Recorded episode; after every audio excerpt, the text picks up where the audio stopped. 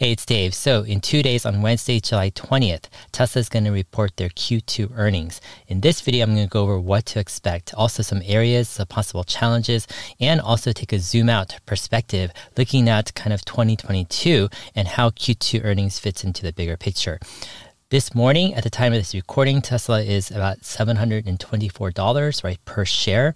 We're going to see what happens um, after earnings uh, reports this week. All right, so let's take a look at where Tesla is coming from over the past year. So in Q1 of 2021, they had about 800, 184,000 deliveries. It um, increased to 310,000 last quarter. This quarter, we know that Tesla reported 254,694 deliveries. This is down quarter over quarter, but everyone knows this is because of the big Shanghai shutdown back in the first month of this quarter in April. So, what does this mean for Tesla in Q2? I'm looking at automotive revenues at about $14 billion. Let's say ASP, average sales price per vehicle, is about 54,000. Regulatory credits, this is um, anyone's guess here, I'm guessing 250 uh, million dollars. Automotive gross profit at 4.1 billion, and pegging automotive gross margin at 29.3 percent. Now this is coming down from previous previous quarters for a few reasons. First is their lower um, unit deliveries, right? Second, Austin and Berlin are still ramping, so those cars probably be, will be negative gross margin or very low gross margin per car. So that might hurt Tesla's margins. But I'm being a little conservative. Hopefully, Tesla actually surprises and delivers higher gross margins here. Total revenue, I'm looking at $16.1 billion for the quarter, gross profit at $4.15 billion, and a GAAP gross margin of 25.8%. If you notice, this is lower, right, from than the past three quarters. But again, a lot of Tesla's earnings or their numbers all flow down from their first number of unit deliveries, right? So as Tesla increases their delivery number, everything just gets better. Looking at operating expenses here, I'm pegging it at about 2.5 billion. Now this is a big wild card. So we know Tesla had um, operating expenses of about 1.6, right, to about 1.9. We had some one-time charges, right, in Q4 that boosted that operating expense. But we know in Q2 of this year, we've got a few things going on. One is we have restructuring expenses from the 10% reduction of salaried workers. Also, we're going to have a one-time Bitcoin um, impairment loss, which is going to be almost $500 million just with that. So if you put that together, maybe around $600 million, you're looking at a $2.5 billion operating expense. Income from operations is 1.65 billion, and you've got operating margins at about 10.2%. So what does this mean for income? You have GAAP at coming at 1.369 billion, non-GAAP coming at 1.9 billion, and then EPS um, for GAAP is 1.22, and EPS uh, for non-GAAP is 1.7 billion dollars. I like to look at this adjusted EBITDA number, and this is coming up at $3.3 billion. So, a couple of points about this. It's significant that Tesla is able to get significant adjusted EBITDA numbers even with, with a down quarter, right? $3.3 billion in EBITDA cash flow is not chump change. So this is actually showing the strength of Tesla's business model. Another interesting point, even with almost $500 billion in Bitcoin impairment, Tesla's still earning about $2 billion in non-GAAP income, right? If you take that out plus the restructuring costs, right, this could be easily $2.5 billion in non-GAAP income.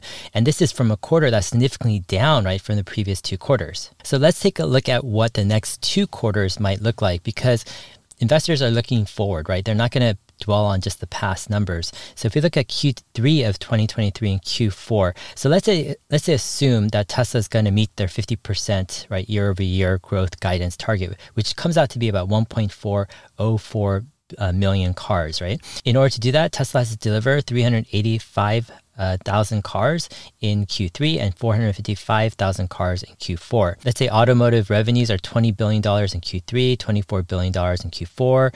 Um, regulatory credits are about the same. Gross profit is 6.5 billion and $7.3 billion. So you have healthy gross margins, right? They're recovering around the same gross margin as Q1. Who knows? It could be higher as well. Q3 uh, revenues will be 22.7 billion, Q4 26.5 billion, and then you have a gross margin, um, GAAP gross margin at 29% and 29.7%.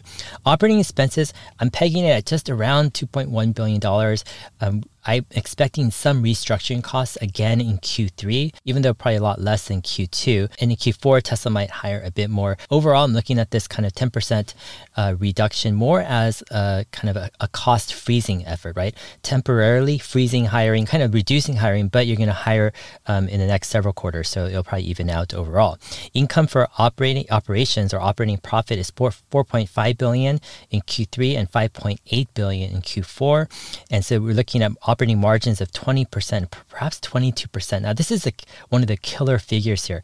If Tesla can actually reach almost 22%, right, operating profit or operating margin in Q4, right, of this year, this will be huge, right? And you've got to basically take these numbers, Q4, because this is where Teslas will be at at the end of the year. And let's say annualize that, right, over a four quarter period. And you'll see that the income, operating income, let's say it's almost $6 billion over four quarters, that's $24 billion of operating profit. And if you give a multiple, let's say 50 off of those numbers, that's about $1.2 trillion, right, in valuation just off of their Q4 numbers annualized. Net income for uh, Q3 GAAP would be four billion and five billion dollars. In Q4, non-GAAP is four point five and five point five. Um, yeah, and so these numbers are growing significantly. And then you have EBITDA closing out the year perhaps at six point five billion dollars.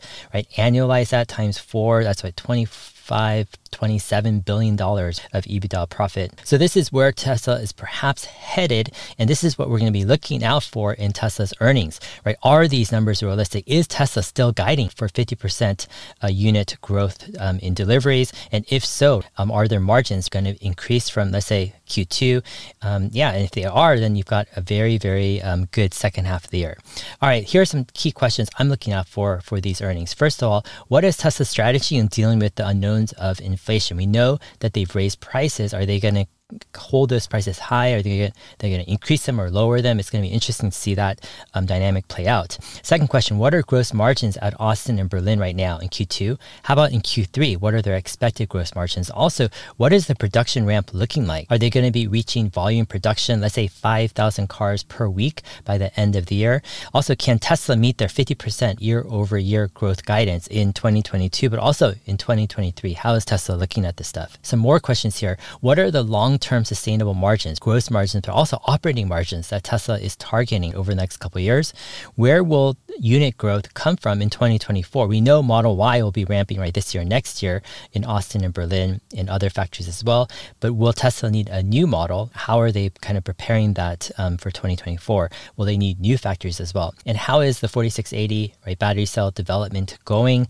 Um, is it tracking as progressed, or are there delays? And how does that look like over the next couple of years? There are some long-term questions that I'm also hoping to get some answers. What to expect from Tesla's AI Day Part 2. Also, are there any comments, right, on Andrej Karpathy's leaving? This is a significant departure. What is Tesla's perspective on this? Is there an update on the Master Plan Part 3? Elon has been kind of hinting at this for quite a while.